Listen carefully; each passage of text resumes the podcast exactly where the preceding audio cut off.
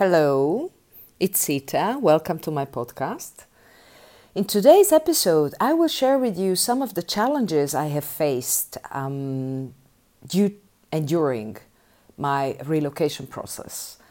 Um, I have mentioned in one of the previous episodes when I talked about the reasons for the relocation and how to get it done correctly um, that I will be preparing a, another episode for sure about the challenges. So now I've been I've been in Cyprus now for 15 months, which is uh, quite. I think it's it's it's an enough it's enough time to to read some conclusions and to share with you some of the not so bright side and the challenges that I have faced during this period of time. So first of all, um, just to remind you, I moved alone with my dog. So this is where the whole thing starts in the past, all my life actually, I lived in the city center.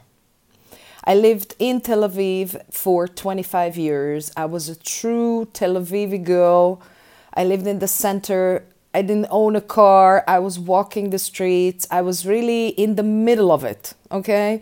I just walked down from my building. There was always the, the shop, the, the, the 7-Eleven or the, you know, the AMPM as they called it in Israel and everything you need in the middle of the night. It's also a city. It's a, it's a bus. Yeah, it's full of full of life, full on city. So I always lived in the city center, and also afterwards when I moved out with my dog because I believed that he deserved a garden. I was in the city center of another city, but I was just like very close to the sh- to the closest, you know, the, sh- the store, the the kiosk, whatever you need was just right there. So this was my first challenge. Uh, you take the city girl into a village setting. Yeah? A village setting. I'm talking village, isolated, resort style villas. And I'm at the edge, I'm at the very end of this village. I'm the third house from the last. Okay, and then it's the fields and and uh, it's uh, like an open area and then the sea. So this was probably the greatest challenge that I faced because the lifestyle, what I was used to previously in all my life, was very, very different. Um, you go out on the street and there's nobody, okay? There is no life here. I have to walk up like uh, five or seven, probably five, seven uh, minutes walk uh, to the strip, to the main road, to the main street of this village, which is a very touristic area. Okay, so this is don't don't think that we are at the end of nowhere. No, we are not. This is a this is a resort village. This is a very touristic, beautiful place. Private villas with swimming pools. Okay, so it's really beautiful area. But when it comes to the feeling of of of life around you, yes, like where are the people? You look out the window, and yes, nature is beautiful, okay? It's breathtaking. Uh, the sea, um, uh, I have a beautiful house, like beyond my wildest imagination ever, with a private pool, with a huge garden. Uh, amazing. But I was missing life. I was missing action. Yeah. Like, imagine all my life I just walked down from the street, from my house, and there was action, people, and even if I don't want to talk to anybody, but I want to see people, I want to see faces, I want to see cars, I want to hear traffic, I want to hear noise, because eh, that's what I was always used to. And all of a sudden, I'm here in this village setting, in this countryside setting, and I was like, okay. And I didn't have a car. For the first year I was here, I didn't have a car. So I walked and of course there's great public transportation here it takes you um, you know but the idea of isolation it wasn't the, the, the, question of loneliness or aloneness it was the idea of i'm isolated. Like where are the people? Where is life? Where where do i go to see faces? I'm cooped up in my house all day. Yeah i work remotely as you know. All I need is my laptop. So I'm sitting inside and I'm like, okay. and it was more difficult for me to get up to the coffee shop where I can easily set up my office and do my do my Zoom meetings and do my do my calls from there. But it all seemed like such an effort comparing to what I was used to. Uh, there were times last summer when my best friends, I have a lot of friends here, yes, but when my best friend was away, they went back to Germany for the summer. And I was like, sometimes at seven o'clock in the evening, because it's too hot to go out during the day, especially if you don't have a car. You definitely don't want to be walking when it's like 30 something degrees outside with 70 plus degrees of 70 plus plus percent of humidity. You're melting on the way, yes? So there were some, some evenings when I felt so isolated. I was so eager and hungry to see people, to see faces, to hear noise, to hear some, you know, some something besides the birds, which is amazing, and the sea, which is also amazing, of course, that I walked up every evening to the supermarket just to get an ice cream. It was like I was like, oh, you're pathetic. You come to the supermarket to see people. I was like, how low can you go? so this feeling of isolation was was uh, was challenging because of my previous lifestyle, lifestyle which was so completely different.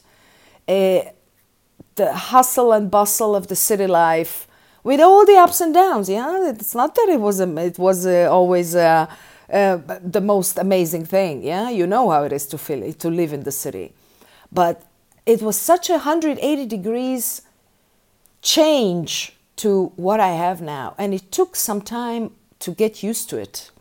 And of course, now that I bought my car, I'm like, oh sure, yeah. It's like, it's it's like I'm discovering the whole place. Oh yeah, there is life. Of course, there is life. Yes, just it's two minutes drive from here. There is a beach with a party going on, and uh, let's go to this other beach, or let's take my bicycle at the back of my car in the trunk because I want to go for a bicycle ride on the promenade, yeah, on the seaside walk in Paphos. So I, so all of a sudden everything became very accessible, and the the feeling of isolation has disappeared. But this was definitely an issue that I was dealing with. That was something that was that took time to get used to being in the city and that I did consider in the winter especially I did consider moving into the big city. Uh, Limassol is amazing. I love the vibe, the action, yeah, the, the uh, it, it, it reminds me of, of an upgraded um, version of Tel Aviv with all the nationalities and, and the, the noise and the colors and the coffee shops and the beautiful beach. I was there and I was like, oh my God, I want to live here. But then I reminded myself why I left Tel Aviv at the end because I couldn't stand it anymore. It was too much, it was too much noise too many people, too much traffic. It, it was just too much at the city center. And I kind of like reminded myself why I left. I was like, all right, Sita, just deal with it, find a solution. Because going back to the city might seem very attractive, but this is not who you are anymore. This is not your real personality anymore. It tires me. It drains my energy. It drains my focus. Way too much distraction. Way too, way too, it's just too much, too much. So now that I have my car, I solved the issue of the isolation. The other challenge that I could mention is, of course, I don't speak Greek. Now, most of the people in Cyprus they speak English, and I live in an international community. This is a very uh, this is an English speaking place, yes? It's like uh, I mentioned it one of my previous episodes. Everybody is uh, from everywhere. Yeah, Europeans, uh, Polish, uh, Germans, uh, British, lots of them, Russians, Israelis, all the all the imaginable nationalities you can imagine. They live here in this area, and I believe they are like more than fifty percent of the local population here. So Everywhere you go here, people speak English. So this is not the issue. But you want to deal with, um, for example, government agencies or, you know, getting the red tape the, the all the all the bureaucracy. Imagine I signed my company papers because I have I I have a company here. I signed my company papers and I everything is in Greek. So until today I have no idea what I actually signed.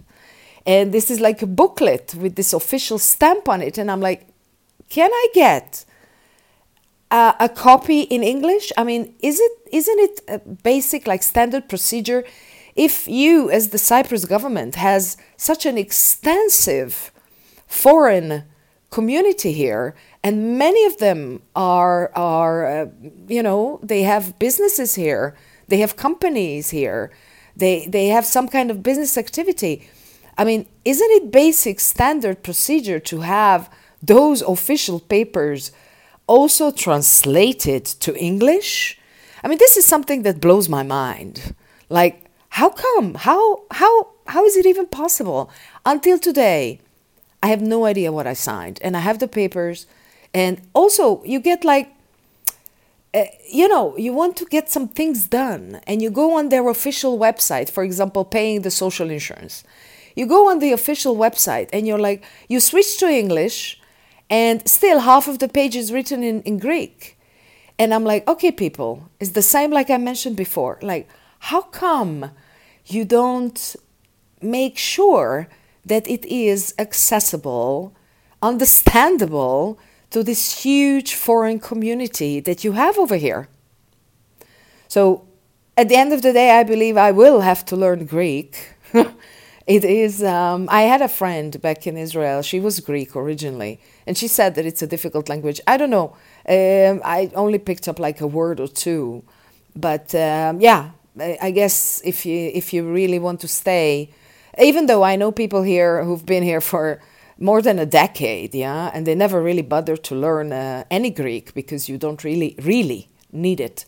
You can get everything and anything, except the official things, except the government papers, except the, the social insurance number and, and everything that has to go around the, the, the bureaucracy part.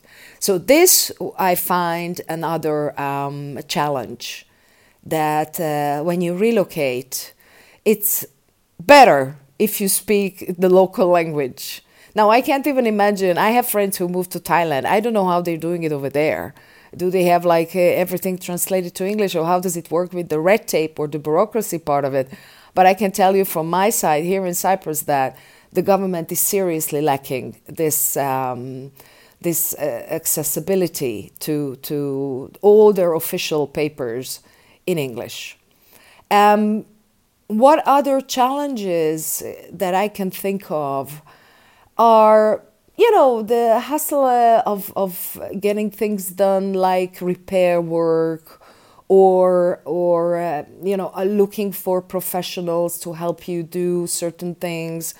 But I believe that this is really um, a very natural uh, part of the progress, of the process when you're relocating because you are copying in a way your life to a new country to a whole new environment. So you have to build your life in this new environment.